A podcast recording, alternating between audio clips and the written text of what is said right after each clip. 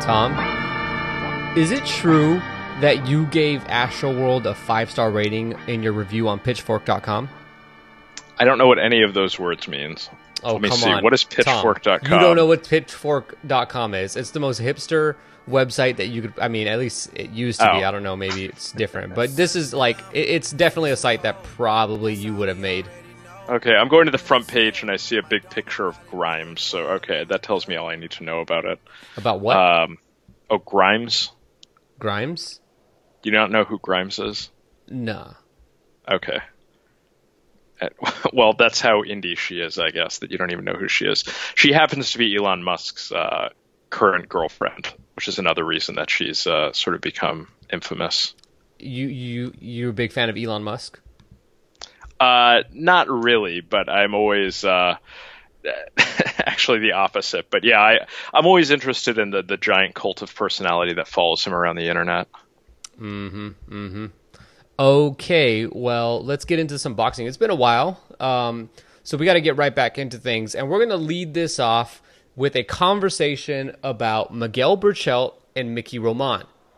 Now, the fight itself is not interesting whatsoever.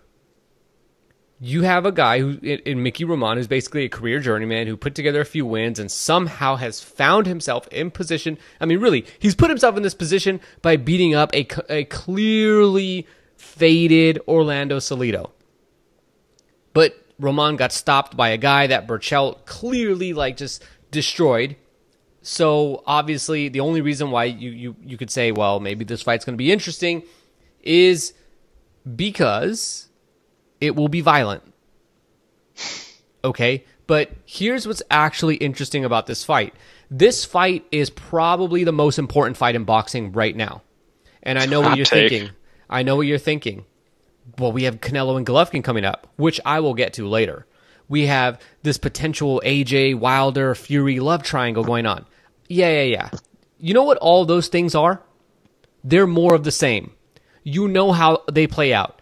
Not in terms of what happens in the ring, because certainly in the ring, those fights are far more interesting, featuring far more talented fighters. But what I'm talking about and why I'm absolutely convinced that this is the most interesting fight right now in boxing and the most important is because this fight is the first fight that is going to give us a taste of the new boxing landscape. This is the first fight, a real free agent fight, open for all bidders. And HBO is sitting there in the pole position, at least they thought they were. You know, they'd aired five fights between the two fighters. And they're thinking, well, we naturally will air this one too. But Eddie Hearn is there, and he's got all this money that Perform Group gave him, and told him, "Go get us the, the best fights, uh, the best fights that you can get us, the best fighting the best." And it's like, okay, well, Berchelt versus Roman, that's clearly what it is. And then Bob Arum, who previously aired Miguel Berchelt's fight, looking for content for ESPN Plus, with money as well, also eyeing this fight. And then you have Showtime, who's looking for opponents for Gervonta Davis. And should they air this fight, the winner would most likely be part of a conversation called This is the next guy for Gervonta Davis to fight. This fight's going to tell us who's really serious in this game. This fight's going to tell us who actually has money to spend. This fight's going to tell us who overpaid for a fight. I mean, there's so much we can get into about this. But what are your thoughts? Do you have a response? Do you agree or disagree with me? Because I got more to go. I think your your level of hyperbole is off base, but I agree with the general premise. I don't I don't know. Should I get it deep into it now, or do you do you have more you want to cover? Uh, I you can do whatever you like. Sure. I- yeah. flexible. So yeah, definitely interested to see how this will pan out. Uh, just to get into yeah some of some of the details you talked about. I mean, DAZN has expressed interest. Bob Arum has expressed interest. Um, it's it makes sense that it's probably not going to be on HBO because they don't really have much going on at 1:30. I mean, they've uh, allowed HBO to broadcast. Uh, excuse me, they've allowed Golden Boy to broadcast Jezreel Corrales and uh, Alberto Machado at 1:30.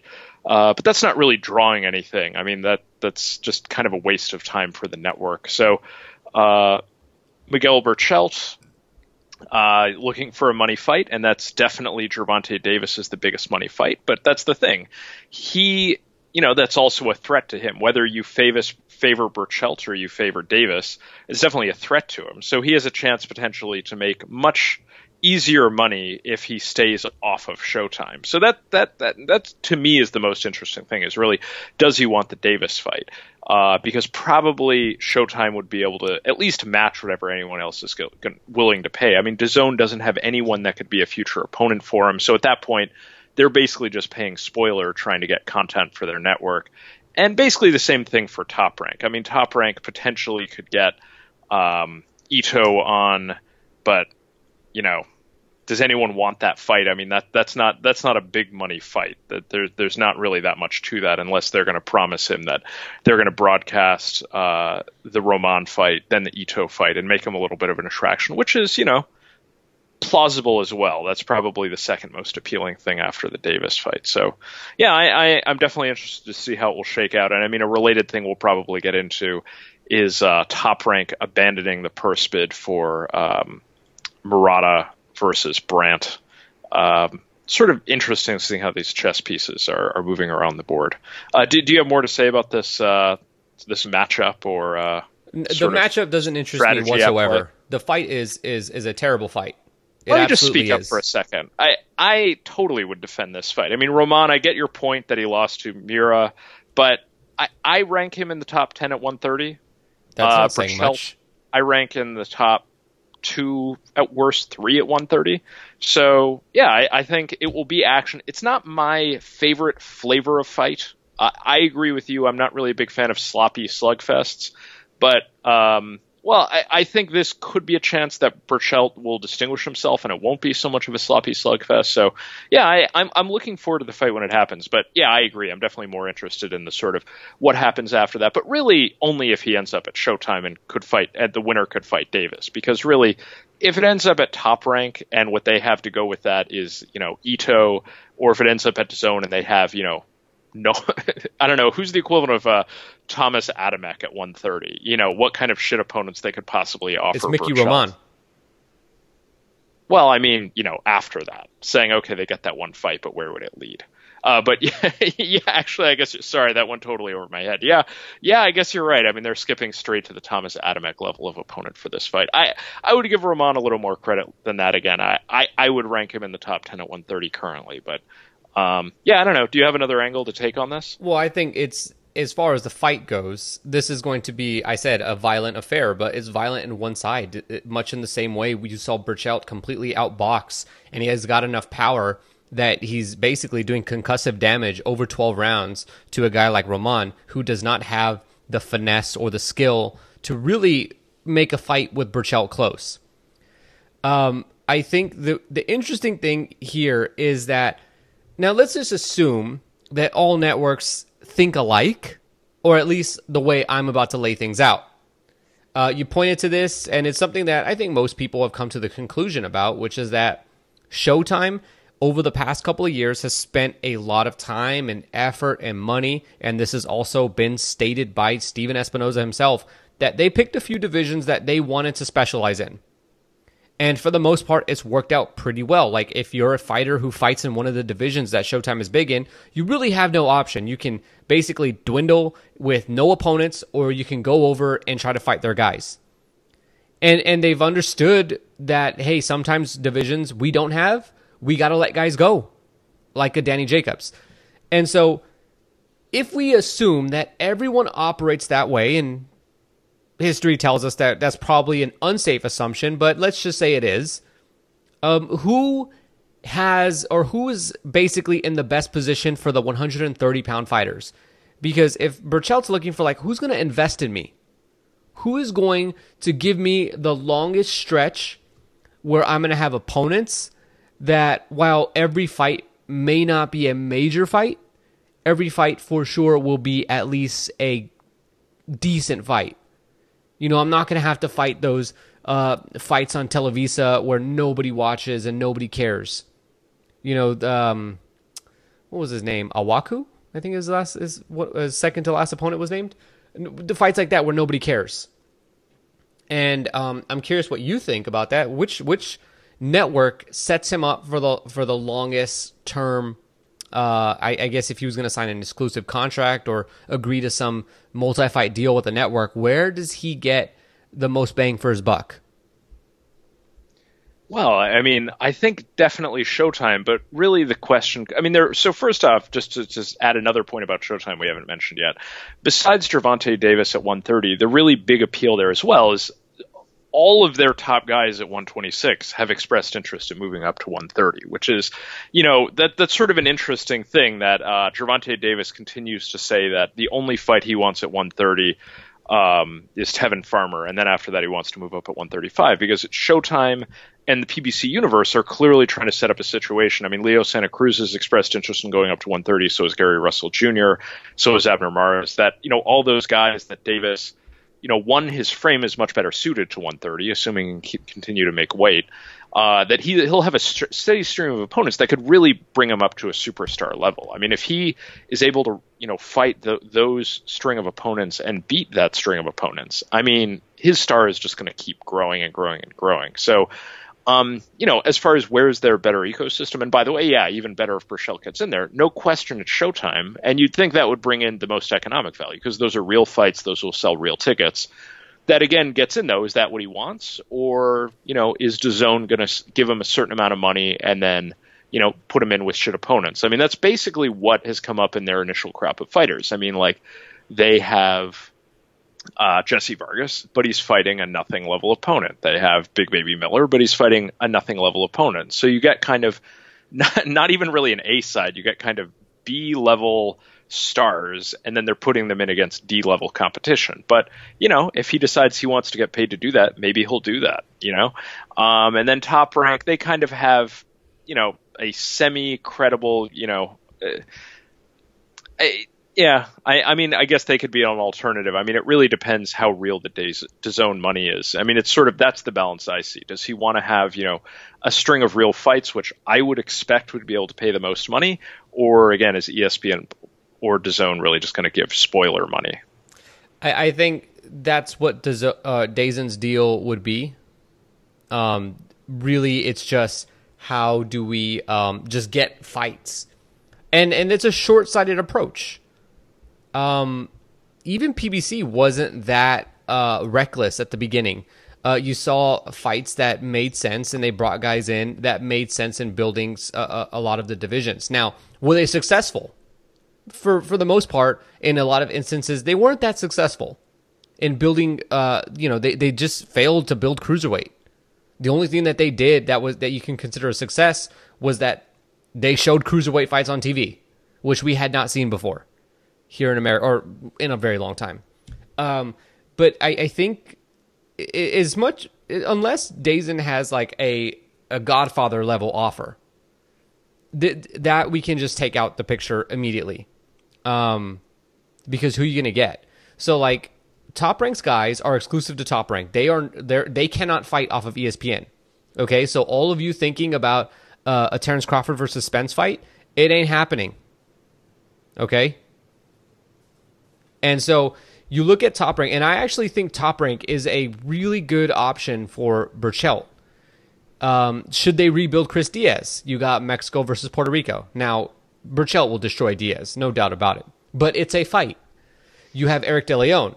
You have Andy Vences, two guys that Top Rank has spent a lot of time building up, and they're continuing to do so. You have those guys. You have a, a pretty good relationship that Top Rank has with um, you know, the other guys, which includes Golden Boy.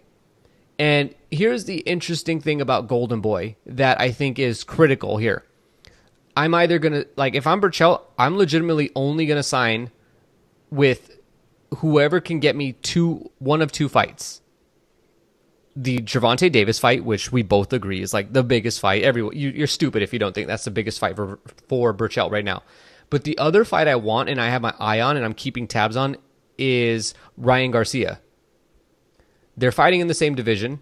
He looks on the path, on track to be the best, uh, the best in the division. Or sorry, I take that back. Not the best I mean, in the division. So many most people popular. disagree with you right most now. Popular. Yeah. most popular. I, I, I misspoke. Uh, Berchelt's clearly the best in division, but uh, Ryan Ryan Garcia looks like he's Well, on track to at least be popular. So I'm keeping my eye on this guy. If I do anything, it's short term because he's got to do a. He's got to make sure that he catches Garcia before Garcia hits his prime. I mean, if you can beat him when he's like 23 years old, and Berchelt's 26, so he's 29. Uh, uh, Garcia's 23. Like you catch him then, and it takes you to the next level. And that's assuming Berchelt can stay undefeated until then, which, as we know, and we've seen over time that it's it's not easy, or well, depends on who's promoting you. Uh, it, with Eddie Hearn, it, it's pretty easy to stay undefeated. Look at all of his guys that people think are good, uh, like Lewis Ritson. Um, but I, I, I, that's where I'm going. Um, how serious do you think Davis is about moving up? If you ask him, he's extremely serious. Um, that's that's a whole other thing. I mean, there's nothing but chaos comes out of Davis's social media footprint. um, you know, he already missed weight once. You know, he said he needs to move up, but everything is being set up for him to be at 130. You know, there's so much going on in Showtime in the next few years that they could offer him. I mean, you know, again, talking about Berchelt, I mean, say they decided to build that up a little bit, they could have uh, Berchelt after the Roman fight, assuming he wins as expected, uh, fights Abner Mares. You know, What- what Mares would doesn't have rather a clear, have? clear fight at 126. He said he wants to move up to 130. That's a very winnable fight for Berchelt. I mean, you know, it's not just putting him into a dangerous fight with Davis immediately. Uh, go So ahead. What would you rather have if you're Berchelt? You sign with Showtime, and you get Leo Santa Cruz moving up from featherweight, or would you rather sign with Top Rank and get Oscar Valdez moving up to 130? Well, I don't And- think Oscar Valdez is going to move up to 130, so I, I'm sort of Well, rejecting well, who that. the but- people he's hanging around with right now, he's going to move up in weight. You're talking about his new trainer. I'm I'm sort of not getting what you're insinuating. Uh, yeah, we're, we're talking about his new trainer. I mean, I don't know. I, I think Top Rank seems to want to fight with Carl Frampton. I, I don't. Um, yeah, I'll just answer it. You know, kind of the same way that I've I, I, I have been saying, which is Showtime has the best fights, which you would assume would bring in the most money.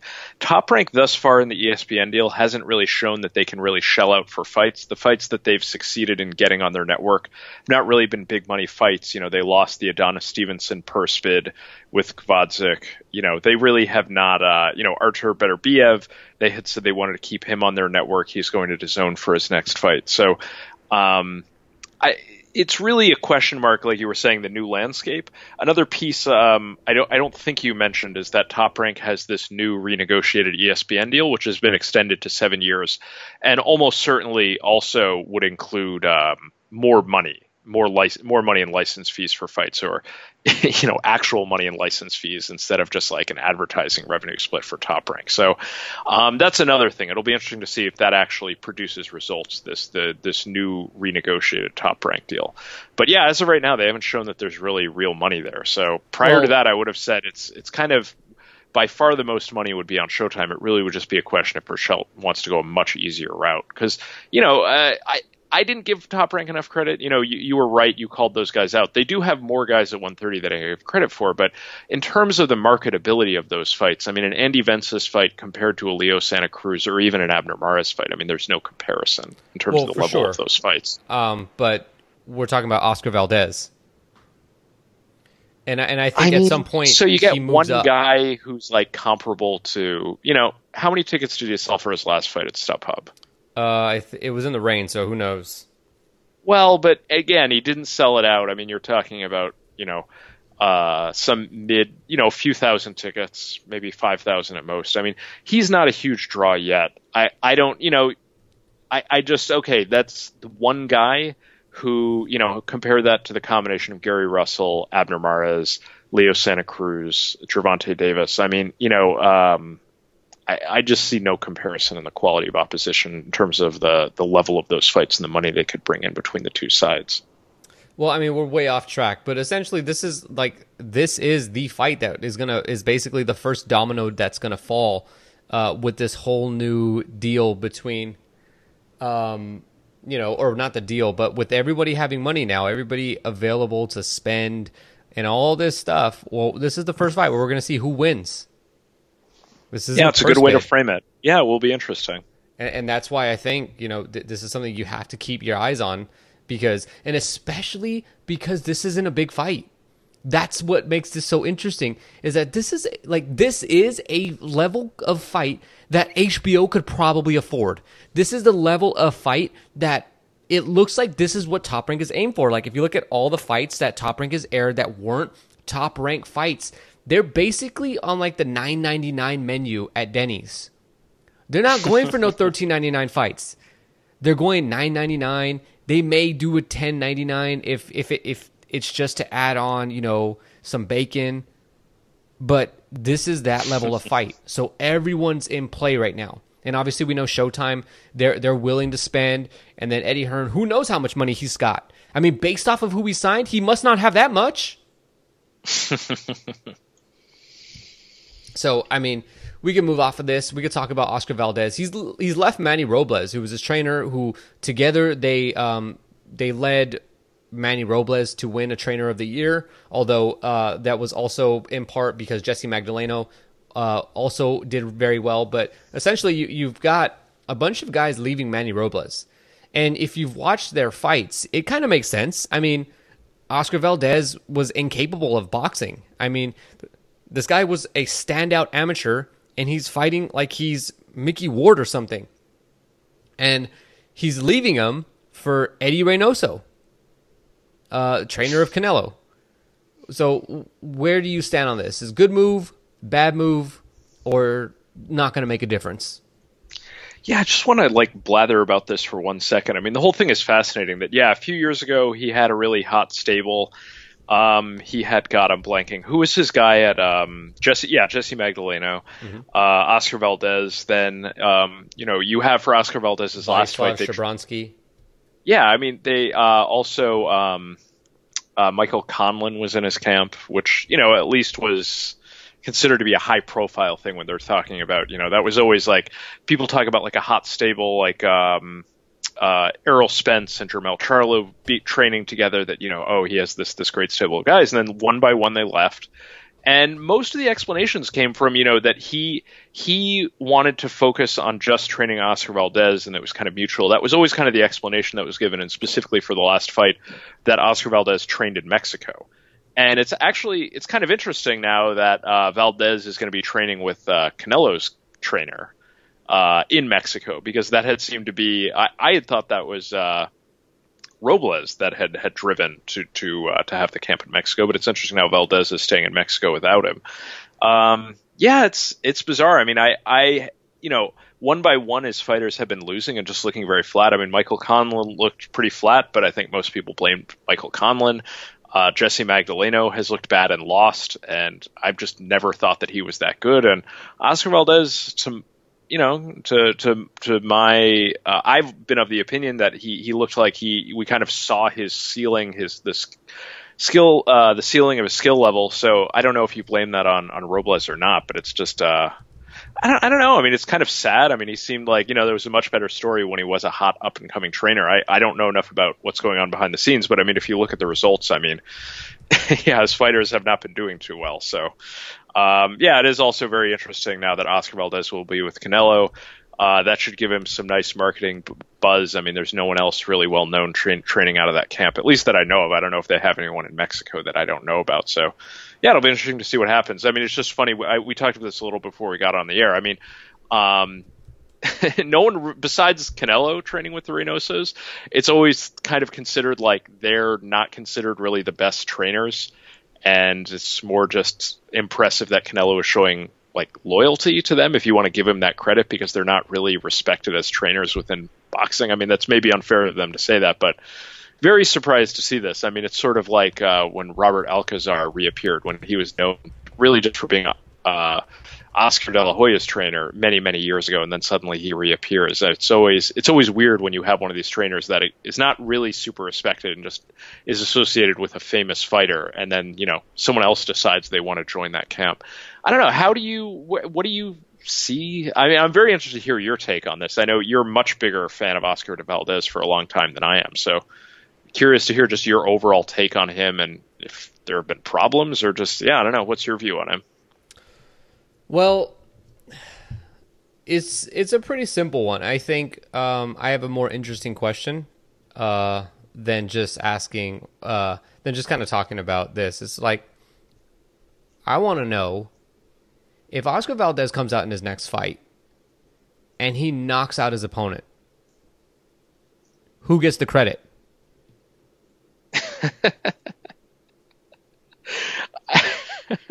you know Well, what I'm okay. talking about. Uh, I do. I'm going to swerve that completely. Um, I mean, it's a joke. We don't really have to. It's just, I, it was just something I was thinking about earlier. I just wanted to get that out there. Um, really, I, I think it's a good move for Valdez, but it's going to address like we'll see. Okay, we have to see uh, his first fight. The reality of changing trainers is that you don't leave behind what caused you to lose. You take think that person with you. The reality is, I don't think trainers make that much of a difference at all. Now, they may prepare you a particular way, but in the ring, you make decisions. And for some reason, Oscar Valdez has made the decision in basically his last 10 fights that rather than outbox a guy for 12 rounds, which he's not happy with doing, and it's not because he can't, he'd rather go to war. And with Valdez, it's because he is and and wants to and completely committed to putting on the type of fight that fans uh, will enjoy. And I don't have a problem with that, except I mean I've I've seen Robles tell him to box. I've seen Robles tell him to be um, you know I'm, I'm going to defend Robles a little bit and say that you know he's told Valdez to do the things that we at home watching have said Valdez needs to do X Y and Z, and he doesn't do it. Now, will changing out Manny Robles for Eddie Reynoso change any of that? I hope so. Now, is it a reflection on Manny Robles that he's leaving? No, I think we've already seen that um, because others have left him, then there, there's at least some agreement, like a consensus among fighters, that what Robles provides isn't for them. However, I don't think, especially because Robles' main focus was Oscar Valdez, that Valdez's decline is because of Robles. I think Valdez's decline, there's, a, you know, it's a it's a complicated thing, but there are several things, and and Manny Robles played a small role in that. Will the Reynosos be good for him? I, I've always been of the opinion that they're pretty decent trainers. I think they get they get criticized a little too much. They're, they're, it's not like you know Buboy. I think those guys are a little better. Um, hey, but again, Buboy is uh, he's on a, a knockout streak with Pacquiao. Don't go shitting on Boo one Boy. fight. He's undefeated in his career as a trainer. Actually, I don't know that that's true because I know that he trained like prospects or whatever you would call them. You know, like young guys or whatever. Has he? Has he been the chief second in any fight before? I don't I- know. Well, anyway, that's a tangent. I don't want to. Yeah, no, I think he's actually trained that. dudes in the Philippines and stuff. Okay, okay. Uh, but obviously stuff it would be very difficult for us to track down and verify and also stuff that no one cares anyway. Um, but I, I think the Reynosos aren't bad. However this is this is the catch okay? So when a trainer gets popular because they have one fighter that previous to that fighter coming around you had never heard of the trainer and I'm, s- um, let's take Virgil Hunter for instance. Um, and then they have a fighter that gets that that you know is, is is a superstar, is supremely talented, pound for pound. The trainer gets some of that credit, but I don't think they deserve as much as they get. And they they get this like this uh this reputation as like this like great trainer and everyone should go to him because he'll fix you and blah blah blah. And then you have things like you know, I think wow, I think Virgil Hunter's been good for Amir Khan or was good for Amir Khan. I don't think he was great for Berto. I don't think he. Uh, well, actually, Berto like nothing was going to help Berto, but he was certainly wasn't good for Angulo. Certainly wasn't good for Abner Mares, and you know whoever else I can't even remember who else might have went with Virgil. My point I'm making here is I don't think that this is going to make that big of a difference. Yeah, I think it's more of a marketing decision than anything else. I think we both agree on that. Or he wants some more power. Yeah, again, I'm going to avoid that completely. I'm not going to fall into the trap, but um, I, I, we'll see. I, I want to touch on that for one second. I mean, that is an interesting thing. I mean, there's clearly recognition from Valdez, and I think his camp as well, that uh, if he wants to have any chance at being a real star, that he really needs to produce knockouts, and he has not been able to do that. You know, you see the same thing with uh, uh, Zurdo Ramirez. I mean, it's this thing you hear about like Top Rank is largely a closed book. Like, mm-hmm. you, I'd always want to know more about their inner workings than you hear, but you know, you hear these rumblings, and one of the things you hear about is that, you know, within their their brain trust, they'll have planning meetings for fighters' careers, and they'll lay out, you know, a string of opponents they think they can get, uh, that you know have good style matchups. This is the thing we always talk about how good they are with um, matchmaking, and they'll try to lay out a string of guys that are good style matchups, and they'll say, you know, knock this guy out, knock this guy out, knock this guy out. We think, you know, we've we've ID'd a course here, and you know, we'll see you rising to these levels, and you know, have you fight in these different venues. And you know, Valdez is a guy who I think just ended up really just not being as good as anyone wanted him to be. And top rank really just by nature of having not a huge stable right now of guys who are at the world championship level is just kind of pushed him as much as they can. I mean, that was clearly Fran- uh, he has gone into like he went into the Quigg fight to use that as an example. You know, hell or high water, he was going to get a knockout. I mean, he felt to get to the next level of his career, he needed to get a knockout in that fight. And I mean, that could have been a career ender. He took such a severe beating in that fight. I mean, you know, yeah, there's an asterisk because of Quigg coming in overweight, blah blah blah. But I mean, that really had more to do with uh, Valdez's game plan than anything else. And um, you know, at a certain point, I mean, this this dovetails into a lot of other topics, but you know, ultimately the quality of the fighter matters. You know, Top Rank wanted, you know, if you go back a few years ago, their next generation was Magdaleno, uh, Valdez, and Zurdo. And Magdaleno, if you you know check in on that, Magdaleno lost. Uh, Valdez got his jaw broken in his last fight and looks like he's going to get beaten by anyone in the top five at 130.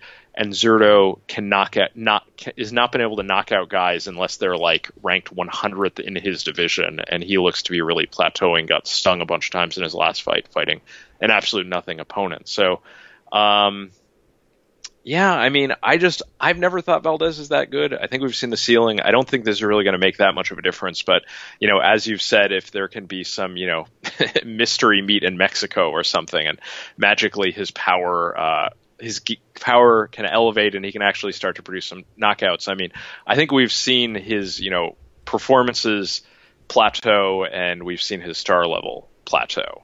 Um, I don't think we're really going to get that much more out of him. And again, what if he did fight Berchelt? I mean, I definitely wouldn't pick him to win that fight. Um, I don't think he would get blown out, but uh, I just don't see that much of a future for him. Uh, fair enough. Um, I mean, I, I, agree with you. His ceiling is shown, um, f- for better or worse, I think. And uh, yeah, let's move on to Deontay Wilder versus Tyson Fury, a pay per view that is on the verge of being signed. Yeah, um, apparently. If I were one of those like irresponsible um, Twitter handles that you see, uh, I'm not going to even mention them, who basically will take like a, a, tiny fact and then tweet out confirmed stuff like they are actually insiders when really they have no sources or anything like that. If I were one of those guys, I would tell you that this is a signed fight, done deal, book it. Um, late this late November or early December, blah blah blah. Showtime pay per view. Okay. Um, this is a brilliant move, I think, uh, by both Wilder and Fury. Like, they both deserve a, a round of applause because basically Joshua is holding up the division. Now, rightfully so. He's the biggest draw in the division.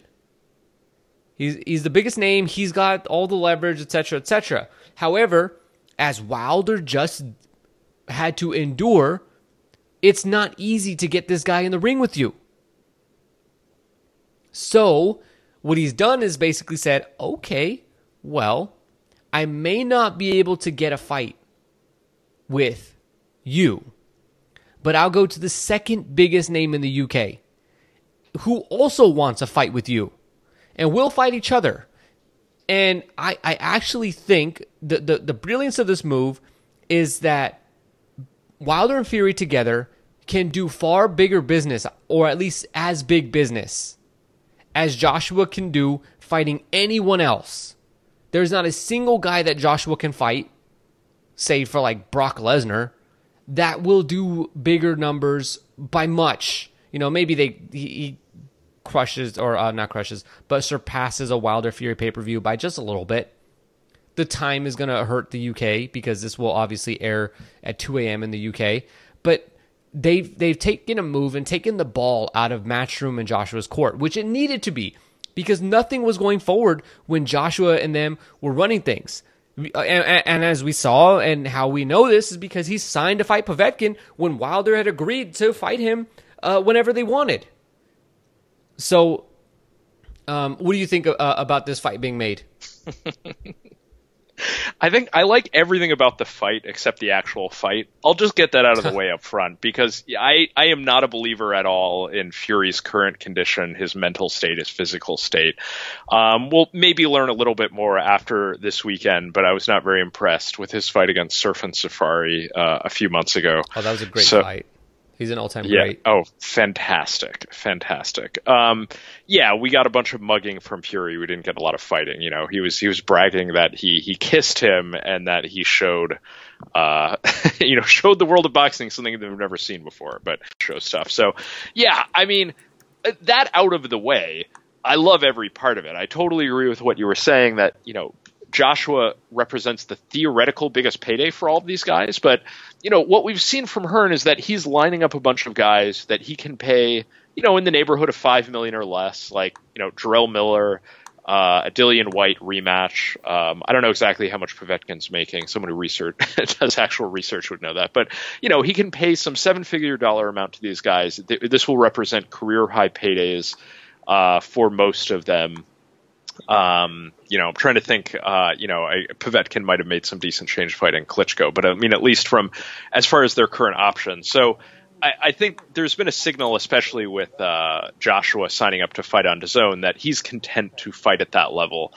Uh, and leave a dramatic amount of money on the table. I mean, this would be fiscal malpractice in any other industry. You know, it's like if you talk about a company that can introduce a product in a new industry, you know, they will if they're a publicly traded company because that represents huge new sources of revenue. I mean, it's crazy the amount of money Josh was leaving on the table by not fighting the U.S. Anyway, that's that's off topic, but yeah, I, I mean. Uh, Hearn has signaled that he probably is not interested in making these fights. That he's going to, you know, just torture Wilder or Fury if they want to fight someone else. And yeah, I think it makes sense they're him. happy to fight each other. I think yeah, some people might have got the joke. Co- colorful comments from Deontay Wilder this week on, on social media, but um, yeah, I mean it's it's great for a promotion side for Fury and Wilder. I mean, you know, they both stand to make huge amounts of money.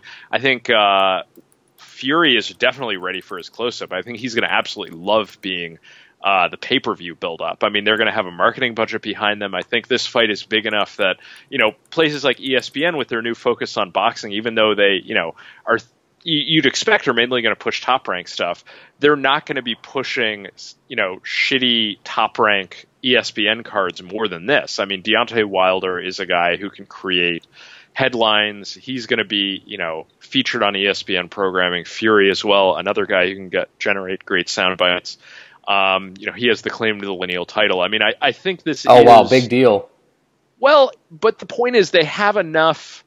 Um, they have enough going for this fight that I think it could be a real pe- pay per view. I think this could cross 200 million pay per view. Two, excuse me, uh, 200,000 pay per view buys, which would not be huge, but I think it would be enough to get these guys paid. I think it'll be a good promotion all leading through the fall. So yeah, I mean, I'm all for it. I think it makes sense for both of them. I don't think either of them wants to be beholden to Hearn. Fury, huge question mark though. I mean, we could just we could see a mental collapse at some point leading up to the fall. Do you, we could you mean like not showing up to the fight? Oh yeah, or, or you know, failing another drug test. I mean, God knows. I mean, I think that's definitely likely. I mean, I mean, but people that doesn't hurt big fights, does it? Forget that he had the the Klitschko rematch signed, and they were all ready to go for that. And he, you know, that was when he spiraled out of control. Was once that rematch was set up, and Klitschko ultimately went to fight Joshua. I mean, it's kind of funny now that uh, Fury now is seen as being the easier option to make than Joshua. I mean, who would have thought that a few years ago? But um, yeah, with uh, the way Hearn is running uh, Joshua's career. Uh, anyway, I've been going on too long, but yeah, I'm all for it. But yeah, I have to say, huge gamble if they're relying on Fury to be the reliable option. When as much money is going to be at stake, um, I think you can count on him being reliable. Especially now, it's different because you brought up the rematch. between him and Klitschko, that was a far different thing because he was coming off of a big fight. A guy like Fury who had never gotten money like that. And he was just wilding out. Like testing positive for cocaine and stuff. I mean, he was living life. Eating him like that that that's not the case. I mean, Fury hasn't had a like a legitimate fight. That's the the Seferi fight that you brought up was a joke.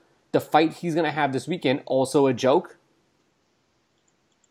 I mean, Fury now is in the point where he actually needs this fight. And now Wilder also needs to fight. I mean, he wants to fight. Wilder is, I mean, he's gotten himself in position where he almost had himself a pay per view fight. It was so close. And then snatched away because Alexander Povetkin was a better decision for Anthony Joshua at the moment. And by the way, I've gone into this on the daily podcast, but I, I just if you if you won't mind, Tom, if I you just let me go on this little tangent right here. I'll allow it.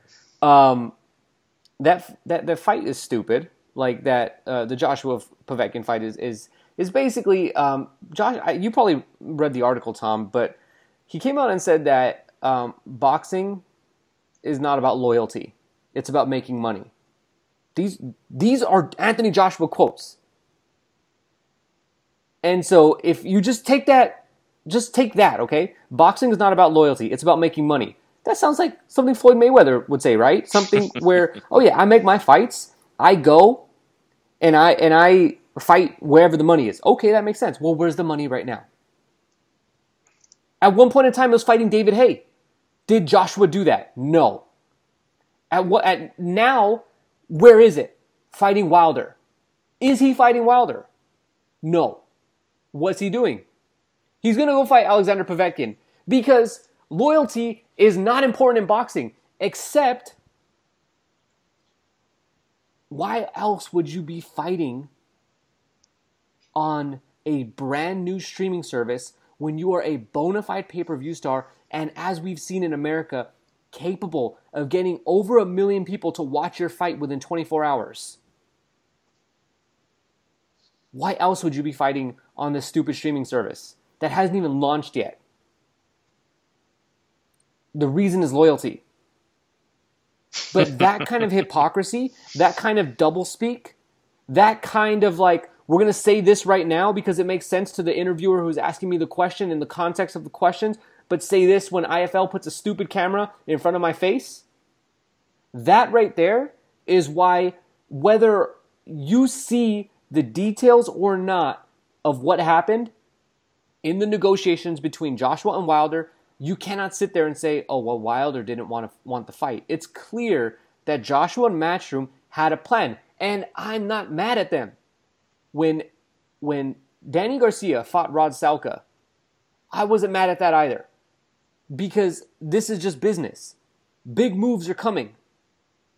Let's say the Brewers, day before the trade deadline, one run game, they're they're up. They got to protect a, a, a lead but they have decided they're trading their closer, Josh Hader. He's not coming into the game. They have to protect their business, the assets that they're getting. They, that's a product that they're giving away. You can't screw up the trade by throwing him in. What if you risk injury? It's the same thing. So I'm not mad at them, but I also think it's incredibly hypocritical uh, that one that he did it, but also that people take that at face value and then get mad at the other guy. It's like no, no, no. That's not what's happening. So anyway, that, that's a long rant about this whole stupid thing. Uh, but I'm, I'm glad that Wilder and Fury, like, look, what were they going to do? Wilder was going to go knock out Dominic Breazeale, maybe paralyze him, um, allegedly. Uh, Tyson Fury was going to go and fight, I don't know, like, who, who was he going to fight? Some Euro guy that was relevant a, a while back? My cough is starting to come back. So uh, you got to start talking a little bit, Tom. sure, sure. I Yeah, was sick mean, last it really week, does. way, I think a lot of people had the initial reaction of why would Fury take this fight? Because you know he seems to be in such bad shape physically, and you'd think if he's going to take a cash out bout, conventional wisdom says there's more money in the Joshua fight. And I think, you know, I think he sees what happened with Wilder. That Wilder was chasing around Joshua all summer. Hearn, you know, made a big public display about it, but never made any serious efforts to get that fight signed. And yeah, I, you know, it's making more and more sense uh, that Fury is fighting Wilder right now. I think you have convinced me that he's sufficiently broke that he, he is wanting to make a nice hefty payday right now. And um, you know, just to add another hot quote that you left out about Joshua, yeah. In addition to the quote about you know, again, this Hot bizarre like quote his about uh. Oh no! Uh, this bizarre quote about the uh, it's not about loyalty; it's about making money. Even though he's leaving huge amounts of money on the plate by not trying to develop his U.S. business. I mean, he's probably fighting for roughly a quarter of the potential that he could be making if he tried to develop, uh, you know, uh, a home in Las Vegas. Um, no, this was the great quote from the interview. He said of his former relationship with Showtime and his move over to DAZN, he said, It's like being in an abusive relationship. You have to make moves for the better of your life.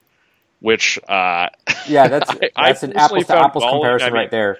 you know, Showtime was paying him about uh, three or four times what he deserved for fights that generated no ratings in the afternoon to help build up his U.S. business to make you know an effort to try to build a, a long term relationship with him. You know, um, yeah, uh, kind of galling. You know, he got way overpaid for fights. Uh, that at least got him some ratings, and they did the, their best effort to try to build him up in the U.S. Uh, but you know, it's always hard if he's not willing to fight here. That's only going to bring him so much attention. Uh, and now he's going to be behind a paywall in front of you know that's the worst thing he could possibly do to try to develop his his U.S. business is to fight behind a paywall in front of you know thousands, maybe not even tens of thousands of Come on, don't don't don't fight. diss uh, Golden Boy's Facebook uh, show. That's a whole other conversation. Jesus Christ, Which we're not But- getting into. Uh, we can get into it later. I, I want to touch on that. a little. Yeah. Anyway, I, I've said my piece. Go read Dan Rafael's uh, Twitter line or Twitter feed or whatever they call it. you know, actually, to say one more. oh God, I really would love to get into that. By the way, in a bit, but uh, yeah, the um, one last thing about Joshua. I mean, again, just to say, like, I think everyone who listens to this podcast knows how much money he's leaving on the table by not fighting in the U.S. and trying to to you know sell tickets in Las Vegas. Um, as opposed to just selling these these stadium shows with these uh, you know super discounted tickets by comparison, uh, you know this is something you see in the U.S. like with like local promoters. There will be a promoter who will develop like kind of a draw in like Minnesota, and he'll try to keep the draw there instead of trying to get them to go to New York to sign with a real promoter. You know, it's like it's so bizarre. You're seeing with this with a guy who is you know a top five draw in the sport in financial terms, who is you know leaving so much money on the table. It's just you know Anthony Joshua's current deal makes sense to Eddie Hearn and no one else. I mean, look, he's making eight figures for his fights. That's a huge amount of money, but he's leaving Not so much money on the table. Well, no comment, but uh, you know, he's leaving still a dramatic amount of money on the table. Uh, it, it's uh, very strange. Anyway, I've said we this, we've continued to spend way too much money on Wilder Joshua. Look at Tom making these Freudian slips. Oh, we spent way too much money. Come on, man. Uh, I'll move on. I'll, I'll bail you out here, and I'll just say that. Um, what's your favorite Paddy Barnes fight? Oh God, why are you asking me that question right now? Uh, if you get the reference, that's funny. Um, Tom, you should have got why I'm asking that question. Well, I mean, he's fighting on the card this weekend, the Frampton card. Ah, I no, mean- it's it's a reference to another podcast. okay, yeah, I have no idea. Over my head. Okay, so Top Rank has they co-promote Ryota Murata. Like I, I like how just just all of these topics today are just like whatever Ryota Murata. So I guess we should start going a little faster because we're approaching Yeah, a yeah, topic I'll that be features better about actual. Let's popular just fighters. make it. Yeah. Um, Ryota Murata is scheduled for a purse bid, purse bid with Rob Brandt, uh, former 168 pound title challenger. Uh, I, I believe in the World Boxing Super Series, he lost to Jurgen Brähmer of all people, which really tells you uh, the level that Rob Brandt fights at. Anyway, Rob Brandt is a in now in mandatory position to fight for Ryota Murata's WBA regular title. And uh, th- there was a purse bid, and Rob Brandt's people won. Top Rank didn't even submit a bid. Top Rank has talked about matching Murata with Jason Quigley, or is it the other one? Not sure. One of the Quigley uh, brothers. And so, um, what I, I my, I sus, my suspicion is that Brandt's going to get step aside money. They will not give up the title. That that's for sure. They, that he'll get step aside money. Murata will get that Quigley fight, and then they'll say Rob Brandt now will give you uh, uh, an opportunity. Except he'll end up fighting Esquiva Falcao next year. Um, are, are there any other scenarios that might be in play here? Like, why wouldn't Top Rank want the Rob Brandt fight? Yeah, I was very interested by this. So one, I'll, i think Rob Brandt, Rob Brandt is a little better than you're giving credit for. I mean, he has a weird career that he, he lost to Jurgen Brähmer. I'm, I'm like, yeah, but if you actually watch the fight, I mean, Brähmer came down from 175. He had a huge fight night okay, weight so advantage. You're, you're, you know? you're making the argument even worse look, if you want to call me a Rob Brandt uh, apologist, fine. Uh, that's fine. You know, he was not uh, not good at 168. That was not a good fight. He lost almost every round to to Jurgen Brähmer. Well, he fucked up Brähmer's face. I, I, I anyway. Hey, that, have you seen Jurgen Brähmer? I don't think you could do much worse. anyway, uh, I I think just to talk through this, I view Brandt as a credible challenger to Murata at 160. I think if they viewed it as a slam dunk fight, um, they would be more than happy to take that fight. I think it's interesting on a few levels. One, this is a WBA regular uh, title. Uh, which doesn't mean that much. You know, it's not the real title. I mean, this is sort of like what in, in other belts would be kind of like an interim. It's like their secondary title at 160. It's like the one Trevor Bryan has. Yeah, I, I mean, it doesn't mean that much is the point but uh, it's also so one doesn't hold a huge amount of value although potentially that could lead to a fight with uh, canelo or golovkin. So you know it does mean something. Belts are are, are you know valuable uh, are always valuable and especially when you have uh, pay-per-view attractions in a weight class. Uh, but it, it is interesting though because it's a wba belt and top rank mainly fights with the wbo so in the WBO, they, you know, it's like I, I can't claim to know what goes on behind the scenes, but they tend to get what they want. You know, their fighters get to fight for vacant WBO belts against the guys who are like number 60 in the division. Uh, they guys will mysteriously get stripped, and then their guys will get to fight for the WBO belts. So it's it's interesting now with the ESPN deal that they're promoting a lot more fighters than they have at any time that I've been aware of. Uh, you know, probably ever or at least recently. And they've started to branch out into some other title belts. You know, like they have the title belt, uh, the WBC belt at 140. Uh, they have this belt uh, at 160. Um, so, but you see, it's it's as they've tried to branch out, it's a little bit harder because you know they end up in this case with a title challenger they don't want to fight um, yeah, it's it's extremely likely, in my opinion, that he will drop the belt. I mean, you've said that he will get step aside money. I don't think so. I mean, just from hearing interviews with Brandt for a long time, he was actually supposed to fight for this belt um, a year ago, but when Murata had to have the the rematch with N'Dam, then he he was supposed to fight the winner of the first fight. Uh, he'd already fought in eliminators. Um, the WBA actually did what they were supposed to do, which is they held him in that stance, even though he fought the fight at 168.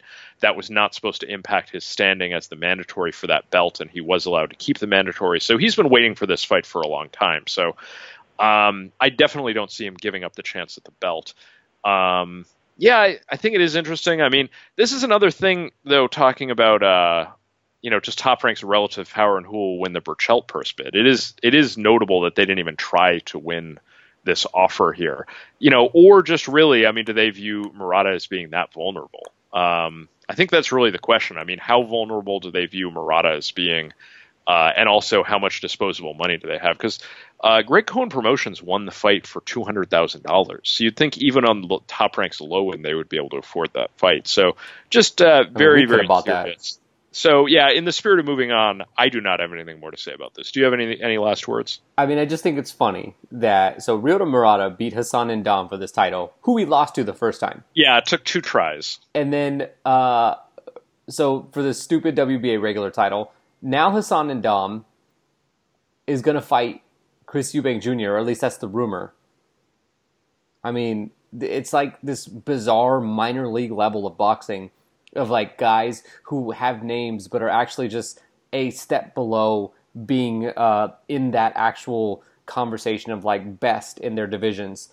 Anyway, we can um uh you know these are essentially basically to put put this a, a little bow on this one is basically like we just had a conversation about the IBO world title scene. what about the IBA that uh, Sergey Kovalev fought for uh, that is now around the belt of uh, Alvarez? I had never heard of that belt prior to that night. That's had you're ever heard of the fan. IBA? I'd never heard of that. Uh, should we talk about how this little Twitter beef that Sergio Martinez is having with Julio Cesar Chavez Jr. and that there's a rumor, although those who Oh, I would can't know wait. I don't know have- anything about this. So those who have would Do tell. who would know have said that this is not happening, but essentially Sergio Martinez is going to begin training for a comeback to fight Chavez Jr. Oh, no. Now, guys like Rafael have said nothing's happening here, but um, hypothetically, if Sergio Martinez came back, could he beat Chavez Jr.?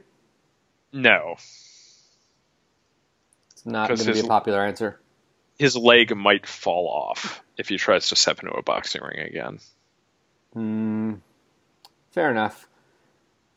Um, Yeah, I mean, he's just not fit to fight anymore. I mean, there's no, I mean, uh, it's unlikely that he will have found some, you know, special reconstructive surgery that was not, you know, available or successful to him in the past. I mean, yeah, I just, his body simply can't do it anymore. um, I, yeah, I, I, you don't think that they've both like declined to like a, a reasonable level? Like Chavez Jr. has always had really poor work ethic, but now with uh, you know, all of the um, I guess partying that he's done, that maybe certain organs wouldn't be working the way they used to work. I mean, I'll just I'll answer this way. I, I I'm catching up on old episodes of the Prichard podcast, something to wrestle with, and I was at I was listening to the uh, episode on Beyond the Mat, so I went back and watched Beyond the Mat, and there was I've a whole thing that. on. Oh, you haven't? No. Uh, it's worth a watch. Uh, Terry Funk, uh, Terry Funk, old professional wrestler, just has no mobility left whatsoever. I mean, that that's one of the subplots is that he's going through a retirement, which ended up only lasting four months. But the what his subplot in the documentary climaxes with a retirement show, and they they keep just showing shots. Like doctors have told him, like you can't wrestle anymore, you can barely move your leg. They keep showing shots in the documentary of him hobbling around. At one point, he nearly like he like steps in like a pothole and almost falls over. He's just, I mean, at a certain point, your body just can't do it anymore. I mean. I, Tell that to Roy Jones. anyway, that's as much as I have to say about this. Well, eh, Roy Jones does not have the the level of uh, you know Athleticism as, of a Terry as Funk. Washed as he say? is. as washed as he is, he does not have the mobility problems that Sergio Martinez has. Uh, Anyway, I am totally ready to move on. okay, so here's something that that I want to run by you. Um, they're they've announced tomorrow that the Canelo versus Golovkin closed circuit seats will go on sale. Now, in general, Las Vegas has been dealing with much lower revenue than last year, and certainly that they anticipated. Now, there are two reasons for this, which are understandable. They are, um, you know, you can. It makes sense. One, there was a shooting, so you know maybe interest in going to Vegas isn't as high as it could you could have been. But the other that thing, has nothing to do with this. the other thing, and I think the bigger thing, is that there was no Mayweather fight. It's been almost 12 months since Mayweather's fought, and there's only been one premium fight in Las Vegas since then. And yes, I am discounting a lot of UFC cards because I've seen what they bring in, and it ain't close. The only fight that, that we've had since then is the Canelo Golovkin fight. And with only one of those fights, Vegas has not done so well. And now here's something to consider. And and my, my overarching point here is that Canelo and Golovkin isn't doing well. When Vegas has big fights, room rates go up. It's natural, supply demand. Well, if you look at the room rates for the weekend of Canelo Golovkin, you look the week before, you look the week after. Maybe you want to, you, you think, oh, well, maybe it's just that time of the year. Well, look at the week before, during, and after Conor McGregor's fight back in Vegas. And that's certainly a big deal. They're all the same. It's all the same. That's that's that that does that never happened when Floyd Mayweather or Manny Pacquiao fought in Las Vegas. Look at the seats available. There's still floor seats available for the Canelo Golovkin fight. The floor seats that these big fights rely on to do huge gates. Look at the cheap seats.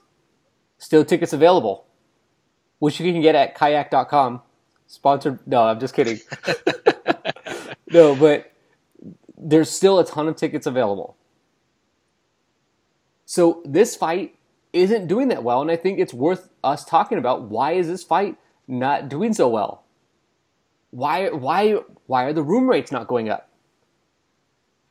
What what's your take? Yeah, I, I mean it's. Uh, I would uh, be a little bit more tempered in what I'm saying. I mean, I, I, I, think it's it's off from the first fight. I don't think it's doing horribly. I mean, at least from what I've seen looking at the tickets. I'm just on Ticketmaster right now, and I was looking at StubHub. I mean, it's off the first fight, but I don't think it's a disaster. I mean, there are obvious reasons. Canelo's not promoting the fight. You had the huge buzzkill oh, after. I wonder why. You, know, you may the, have gotten a taste of why he's not doing that on the daily podcast on Patreon.com. Go on, Tom. but yeah, you know, it was like the. Um, Canelo's not promoting the fight. Lost a huge amount of buzz after the first one fell through. I think the promotion's gotten a little stale because they've, you know, essentially been promoting it for an entire year now. Um, uh, you know, Golovkin's just getting older. This is thing we've talked about before that a lot of his fans have, have sloughed off after his knockout streak stopped. Uh, Canelo, uh, Mexican fans, we've seen a huge amount of negativity coming out of uh, Spanish language social media uh, about the failed drug test. So yeah, I mean, there's just there's a lot of shine off the fight and they're not promoting it as much. So I think it's not really surprising that it's, it's trending off of what the first fight was. I I'll, I'll, be honest. I think I'd said before my honest expectation was I expected it would do similar numbers. I was um, with just because you know you have a full year of build up, which I thought would work in its favor because you have more time to build up demand. That that would be better than doing it simply six months later. Uh, you have the whole rivalry storyline of you know the the animosity between the camps. But you know, I had thought this was like uh, it was uh, a work that they were just pretending to be mad at each other. But you know, Canelo's just not promoting the fight now, and clearly this is having an impact. But yeah, again, I, I just definitely hesitate to call it uh, a failure. I mean, it's going to be by far the biggest uh, dollar amount fight in uh, 2018. I mean, it's going to be much bigger than Joshua's fights this year. Oh, you really think it's off that much? I, I think that the demand for a UFC fight is going to be high. I really think like you have Conor McGregor. Oh, oh, is sharing uh, who yeah, shared the spotlight McGregor with Floyd Mayweather. Might, might do more. It might. That's I don't think so. Month. Yeah, I, I, was talking about just boxing. Yeah, I, I oh, guess for boxing, sure. I like, mean, yeah, it's. Uh, I mean, I don't know. Anthony it, Joshua fights definitely aren't going to rival it. But which, by the way, Joshua has been uh, his Povetkin fight. The tickets have been moving surprisingly slowly uh, as well. But um, yeah. Anyway, I don't really have a, a good. I, don't know enough about McGregor's number to really answer that. Anyway, continue. Well, I mean, he was one half of perhaps or the biggest boxing event or one of the biggest boxing events ever. I think um, I think McGregor's fight is probably going to do a bigger number. And I'm saying this as, you know, somebody who is clearly on the side of boxing when the line is divided between combat sports fans, um, somebody who's got no real like I just I, I don't care for Conor McGregor, but I, I I just got this feeling that the demand is there the UFC and the fans of the UFC have not had much in the past year. And coming off of a card that saw um, uh, Mi- Miocic fight, um, what's his name? Uh, I definitely don't know. Uh, Cormier. So these two guys, you know, they fought for the heavyweight title, and it was it was essentially like Usyk moving up to heavyweight to fight, you know, whoever the champion is, right? Because because um, Cormier moved up in weight to fight, and he knocked out the champion. And that fight didn't come with a ton of fanfare, didn't do a big number, but it got everyone talking. And while we've had pay per view uh, events for the UFC since then, I think the itch is there for people who are willing to go and spend money on the UFC again. You know, I think people were kind of like, well, McGregor's gone and Rousey's gone and Jon Jones is gone. They like they just weren't interested anymore. Like there was nothing worth it. Nothing got them going. Um, and then this fight gets signed, and I think this is what has them say, okay, I'm ready to pay my money again. Not to mention, UFC signed a deal with Fox, which will which will begin in 2019 um, I, I or sorry, ESPN, not Fox. Um, they're leaving Fox, and um, I'm, I'm so it was interesting. I, I haven't been listening or watching First Take, but I did today, and I heard this real just jabroni opinion from Max Kellerman about how golf is now in competition to take the fourth most popular sport spot in America behind football, basketball, and baseball. And who wow. they're battling, who they're battling is the UFC.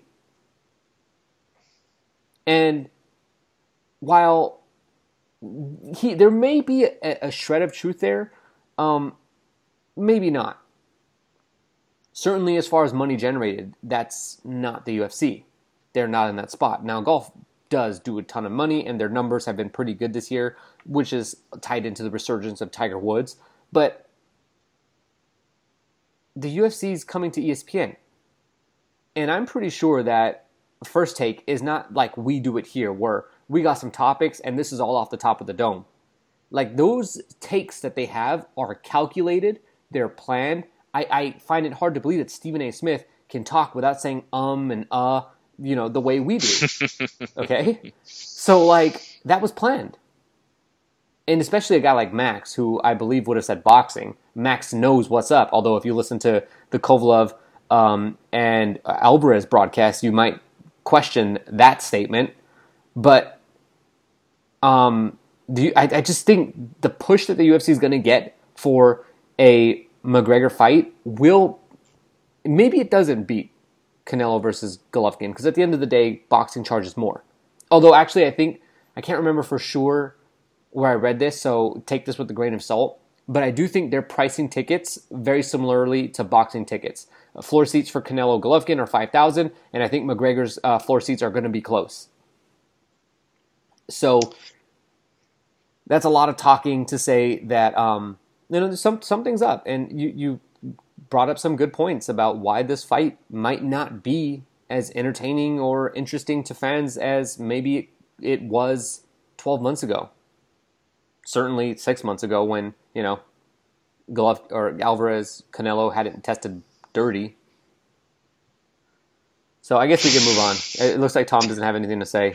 Tom's yeah, both fights. A very quick response. I, very, very quick because I, I, I really was not expecting we were going to touch on the McGregor thing. I mean, I just, from my perception of just general popular culture and like the world, I have really perceived that he has fallen off. I mean, I used to hear so just so much buzz about McGregor from casual sports fans, and yeah, I get you know there's an argument about uh, Mayweather McGregor being this giant global event, but for my from my perspe- perception, the cult of personality around him has gone away. You know, I get there could be, it's the same argument why I think both of us thought Canelo Golovkin was going to be bigger than the first fight. You have more pent up demand.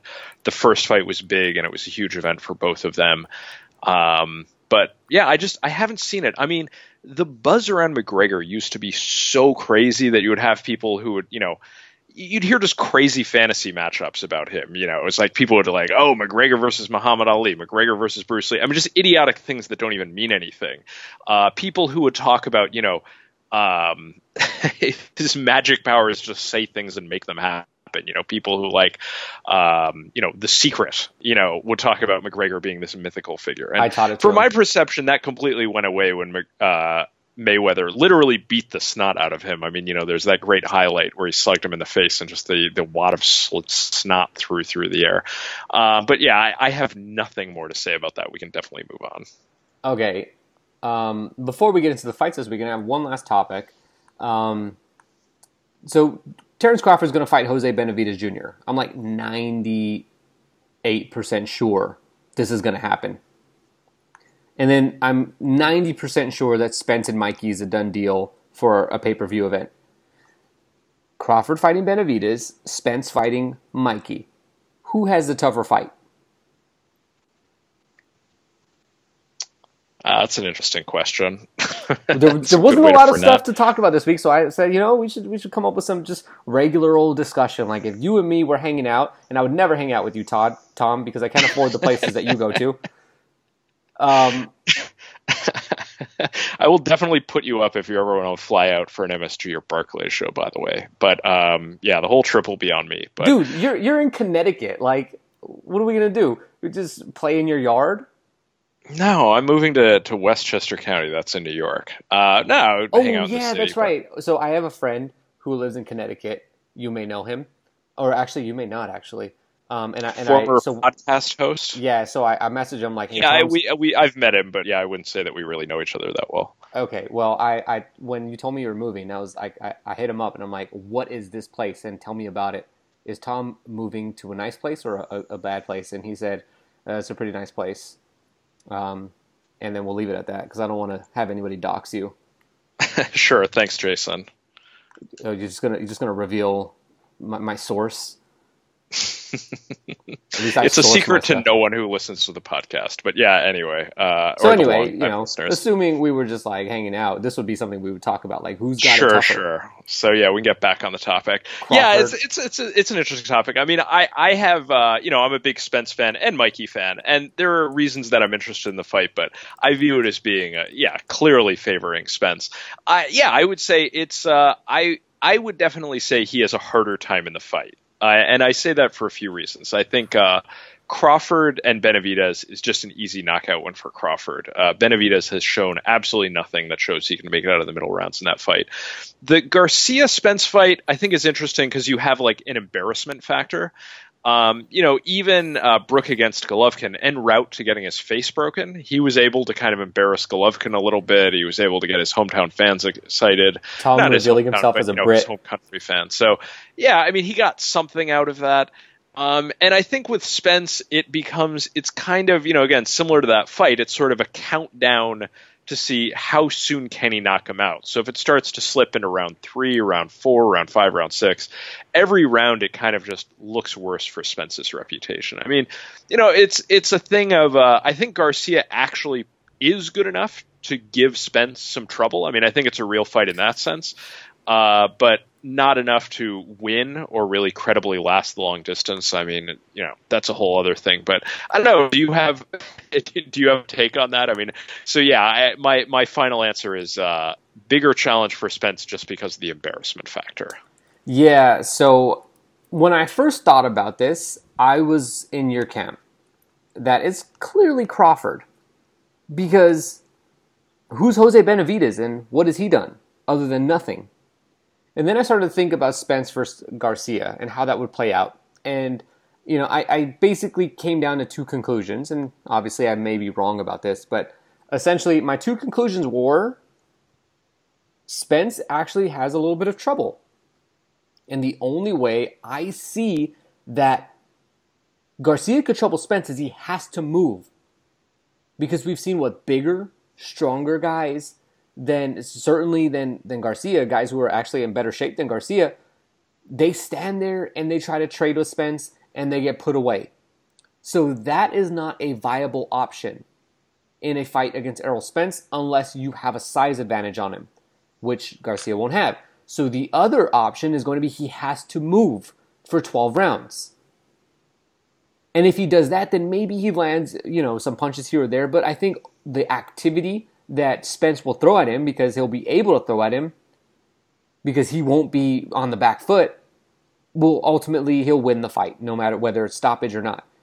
But what happens if it doesn't go that way? Like, what happens if it doesn't go exactly to Mikey's plan? What is the option, or what is the result? And as much as I'm a fan of Mikey Garcia, the much as much as I want to see him do well, I just can't see him taking shots from Spence. Like, I think if he gets caught and has to exchange with Spence, he'll get put down. And while he may not be knocked out in the first round, I could see this easily being a, a, a stoppage in the first couple of rounds. And like, look, close your eyes and just think about this. If I told you, oh yeah, we have this big, strong, like bigger than all the other welterweights, like he's huge. And he's super strong, he knocks everybody out. And he's the kind of guy that even when you throw, he's always gonna hit you back. That guy's gonna fight a guy who is a lightweight. His last fight was at lightweight. When he moved up to 140, he had one fight at 140. He got hit and his face got torn up a little bit. But he fights mostly at 130. Or 135, sorry. He fights mostly at 135. Isn't the, the strongest guy there. He's got some punching power. Um, not shredded out or anything. He's going to go up and fight at 147. How do you think this is going to play out? You'll be like, well, that guy's going to get knocked out. Like, if you take the equivalent welterweight of, like, say, we say Keith Thurman, and we're like, well, Keith Thurman's to go fight Golovkin. How, how's that to go? You wouldn't say, "Oh, Keith Thurman has a good shot at beating beating Golovkin." Keith Thurman has a shot at beating Jermall Charlo. like, come on. So, I I I think the the then we have to think about Jose Benavidez. Can he be tougher for for Crawford? Do we though? Well- Does he even warrant discussion? here's where I'm gonna here's where I'm ultimately gonna go. Is Crawford so much better than Benavidez that even if Mikey showed up and was a complete jabroni in the ring with Spence and Spence just got rid of him quickly, is Benavidez even worse than that? I think yeah, he is. So I'll, I'll pick Crawford's got or Spence has got the tougher fight. And your embarrassment factor was actually a, a good argument that I didn't think about, but I'll give you some credit for that one. So we can move on. We'll talk about this Carl Frampton card, although um, there's not much to talk about. Carl Frampton's fighting Luke Jackson for an interim WBO featherweight title, which is like, okay, uh, an interim title.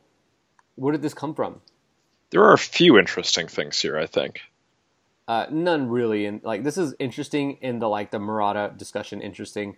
Um, I mean, what is Tyson Fury going to lose to Francisco Pianeta? That would be the most interesting thing that could happen. I mean, Well, uh, uh, well, okay, I'm just going to jump in. Wilder has said he's going to be in the ring. So yeah, that'll be huge new. I mean, that'll be by far the biggest story in boxing if the you know Wilder's in the ring and the fight actually gets signed. Yeah, that'll be gigantic. yeah, I'm pretty sure the fight's signed. But just, I mean, it's going to happen. Fury's going to beat Pianeta. How do I know this? Because Kevin Johnson stopped Pianeta last year. Like, if you get stopped by Kevin Johnson, like, Kevin Johnson doesn't even stop his heavy bag. Like, Johnson doesn't throw punches in fights. So the fact that he got stopped by Kevin Johnson is just bizarre. Okay? Like, Kevin Johnson is the guy that lost to Andy Ruiz Jr. and lost every single round. I, I don't understand how you lose to Kevin Johnson. I've seen Kevin Johnson fight. I mean, t- Kevin Johnson got beat by Derek Chisora in one of the worst fights I've ever seen. so, um, the you know, I, I think the only interesting thing, um, I, I just I was kind of messing with you when we, when we started this, and I was like, oh yeah, you um you ready to see Luke Jackson beat Carl Frampton? And you were like, you said something like you don't really believe that or something like that, and it's Yeah. true. I don't believe that, but most people, I think, don't pick guys if they don't recognize them. So, like, you know, Luke Jackson could very well go and beat Carl Frampton, but unless you've ever seen Yeah, Carl or Luke Jackson fight, you won't pick him. And he could beat Carl Frampton. I mean, I don't think he's is going to happen. Because I'm falling victim to that too. I've never seen him fight, so why would I pick him? I'm looking at his resume, just making sure. I yeah, I love, by the way, that BoxRec has him as the number two Australian at featherweight. I mean, Billy Dib, number one. Oh no, it's actually not even Billy Dib. He just fought at 130. It's actually Yeah, Nathaniel yeah. May. Oh yeah, the all-time great. Yeah, I remember Nathaniel May. Let me just jump in on this for a second. I mean, look, Jackson isn't just unknown. Yeah, okay, he's undefeated, and you say, oh, he's undefeated. You know, he, he maybe he'll you know beat Floyd's record eventually. But you know, yeah, He will. He's 130. He's the number two Australian at featherweight. Very very dubious honor. Uh, we've seen his ceiling to some extent, just in that you know he's gone the distance and lost rounds to dismal fighters. You know, he he had a competitive fight uh, with a 14-3 and one fighter two fights ago. Um, we've seen him see his ceiling. I mean, I, I I will call out, which no one else in the boxing world does, but I'll call out just his box rec points. He's about 60 box rec point fighter. Um, and that's about where he's plateaued, just because again we've seen him going the distance with guys. I mean, I this have more box is rec points. well, yeah, but I mean, this is the type of guy that uh, Ryan Garcia is fighting in his next fight. You know, I mean, this is like the type of guy that a prospect fights when you don't want to give a prospect too hard of a fight.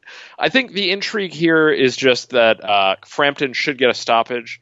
Frampton hasn't gotten a stoppage in a while. You know, for all the amount that I've done shitting on uh, top ranks guys who have kind of plateaued. I mean, um, t- Frampton hasn't knocked anyone out since Chris Avalos. I mean, he really looks like he's reaching the end of his career, even though he's only 31. So uh, this definitely should be a knockout for him. So I think it's interesting just in that sense. I think if you're a Frampton fan, this should be a showcase fight, but this will raise, you know, real alarm bells if he can't get a stoppage. Uh, yeah, I, I'm agreeing with you there, and that that's the reason why I had some doubts. Now I'm gonna pick Frampton. I'm a Frampton fan, I, um, but you know, there's a part of me that knows the end of the line is near for Carl Frampton, and any fight could be it.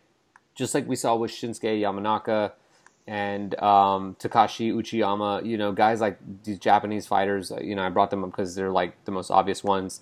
Well, because they were protected for most of their career by fighting in Japan. Um, but those guys were very, very good for a long time, and then age caught up with them, and then they lost to guys who, you know, well, Yamanaka lost to a guy that looks like he's pretty good in Luis Nery, but Uchiyama lost to Jezreel Corrales, who's gone on to just basically lose to Alberto Machado, which is like the ultimate disrespect to Uchiyama. But um, Frampton's time is coming, and naturally he, he has lost. He, he lost to Leo Santa Cruz, but that was different because in that fight we saw the, the Frampton we've always seen in fights. He looked exactly the same. Uh, just came up against a better guy. Well, now that's not necessarily the excuse that we would uh, we would give if he lost to a guy like Luke Jackson. Um, you saw in the Donaire fight that this isn't exactly the same Carl Frampton that fought Leo Santa Cruz. So uh, that's on this card. Um, Paddy Barnes will fight for a world title. Um, and I and I, Oh, can I just jump in one more thing against Frampton? sure. This is this is a little bit of inside baseball stuff, but I think people who listen to this podcast will find this interesting. So he's fighting uh, for the WBO belt, uh, interim WBO belt, uh, at 126. Carl Frampton holds the full belt. It's it's interesting. Just in uh, most people in America would associate the WBO belt with Top Rank. Most people in the UK would associate the WBO belt with Frank Warren. So this is an interesting intersection where Frampton is advised by Al Haymon of the PBC uh, side of things, but uh, Frampton is promoted by Frank Warren in the UK, who's associated again with the WBO. So it's it's kind of an interesting thing that Frampton is getting in line here for the WBO, which could actually put him on a collision course with um, Scott, um, Oscar Valdez. So I, ho- I was hoping you were going to say Scott Quigg. Scott Quigg Yeah. would have been happy. sorry, brain fart there. So kind of interesting because you know if uh, Frampton actually does fight uh, Oscar Valdez, I think that's actually kind of a. I mean, I would definitely look forward to that fight. I think it's actually fairly competitive. As much as I've said, uh, um, I think Frampton has fallen off enough. I don't think it's a given that he would. Uh, decisively beat Oscar Valdez. So that that becomes an interesting one to look forward to because you know Frampton also has very clear fights against all of the other top guys at 126 on the PBC side of things. So it is interesting that he's uh, fighting in the WBO universe. Again, UK guys would would say that makes sense because it's Frank Warren, but it's just uh, it's interesting because of uh, Oscar Valdez, where you'd think the PBC move would be to just ice him out, unless they just feel confident enough he's beatable. I mean, that would be really be quite a, key, uh, a coup if uh, Frampton ends up fighting and beating Oscar Valdez, uh, the PBC universe would control all the belts at 126, and that would be really pretty humiliating for Top Rank. So just you know, again, it's, it's kind of looking further down the road, but that's another bit of intrigue for me at least in this fight. Um, I have nothing else to add to this. Um, and then we have uh, Paddy Barnes on the undercard, uh, which I'm sure you're looking you're quite looking forward to. Um, again, what's your favorite Paddy Barnes fight? Ireland's top fe- uh, flyweight. Yeah, uh, I don't know. It's interesting that he's five and zero with one knockout, fighting for a world title. I guess that's interesting. Uh, yeah, he, it's, it's also interesting that he's like fighting at flyweight and he's like 34 years old. essentially, or he's 31 actually, but Just he's, 31, he's essentially yeah. the, Okay. the Irish Zou Shiming. Yeah, I'm sure Showtime is not going to broadcast that one with good reason. Look, as we've said, the real attraction this weekend is just to see what happens in the ring after the Tyson Fury victory. Like that that's the intrigue. Is just seeing if the Wild, Wilder does get in there and what kind of fuckery happens. You know, we've seen Tyson Fury sing Aerosmith songs. We've seen him drop a WWE promo on uh, Deontay Wilder after all, Wilder's fight with Szpilka.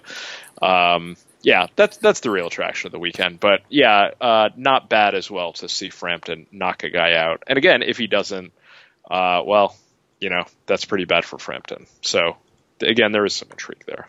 And on that night, we'll see Bryant Jennings fight Alexander Dimitrenko on ESPN with Jesse Hart versus Mike Gavronski for the NABF super middleweight title.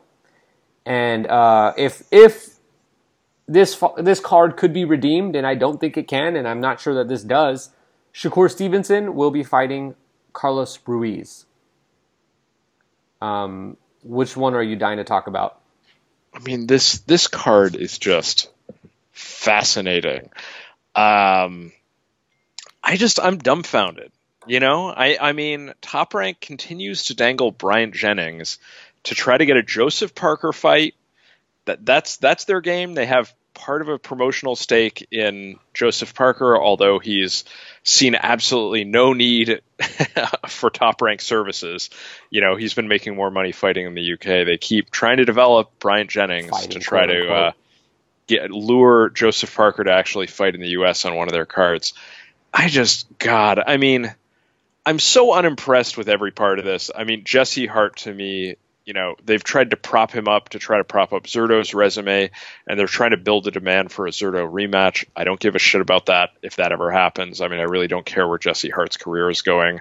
Uh, Shakur Stevenson, okay, it's a development fight. I mean, I can't really fault that. I mean, I've said I'm kind of weak on Shakur Stevenson, but, you know, this is the type of fight you expect him to fight at this stage of his career.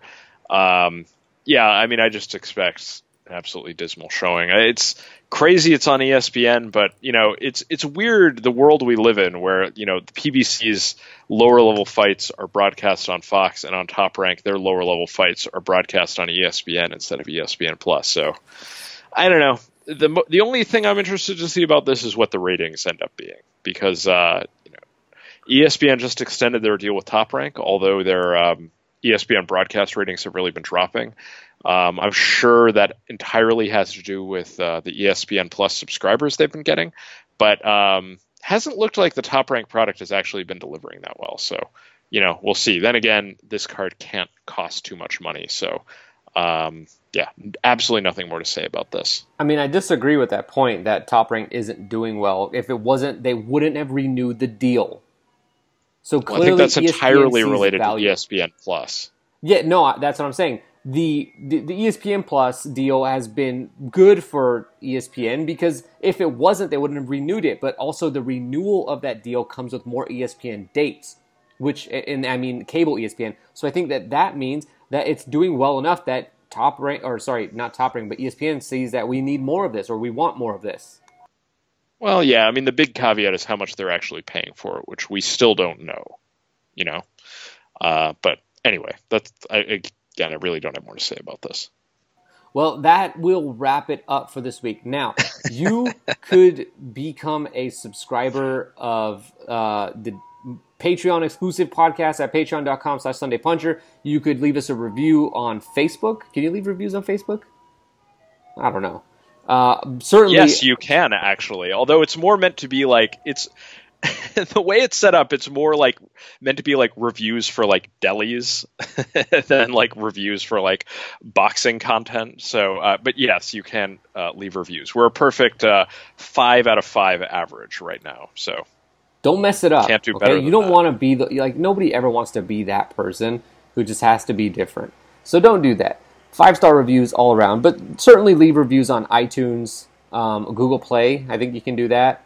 Um, also, you can talk to us in uh, how do you, do, oh Twitter Sunday Puncher Sunday underscore Puncher. Hit us up on Twitter. Um, Tom, you got anything else to say? no, just we tried this week. this was a slow weekend. We did our best. Uh, but yeah, fun to be fun to be back on. Is always happy. Always happy to be a guest on the podcast. Uh, someone said that they left a review for us on Yelp. I don't believe them, but uh, whatever. Yeah, they're just being dumbasses. Wow, you're just gonna call out some a listener, Tom. I did not say that grammatically correctly, yes, but whoever said that is just being a dumbass. All right. I think that's all I have to say. Oh yeah, just be sure to check out uh, Oh, also you should Dan upvote- Rafael's comments Oh, uh, about the Golden Boy show on Saturday night. That was by far the most uh, entertaining development in boxing over the weekend. Was uh, to see Dan Rafael go all in shitting over Golden Boy. It, th- so like all in is is potentially a big pay per view. What Dan Rafael did was throw a tantrum, and if you like to hear a child throw a tantrum on Twitter, that's what you should look at. Well, I mean, he went full shill for ESPN Plus, complaining about the stream quality and saying, you know, ESPN called out ESPN by name as a service that has better streaming quality. I hope he holds DAZN to the same standard because I've heard that their streaming quality is pretty poor. But well, we shall see. They're not going to get enough demand to trouble their uh, bandwidth. That's my prediction. Anyway, yeah, I am totally done. Peace out, guys. Oh, great, Tom. We, we definitely wanted that specialized personal uh, exit from you. We were just going to let the music ride us out.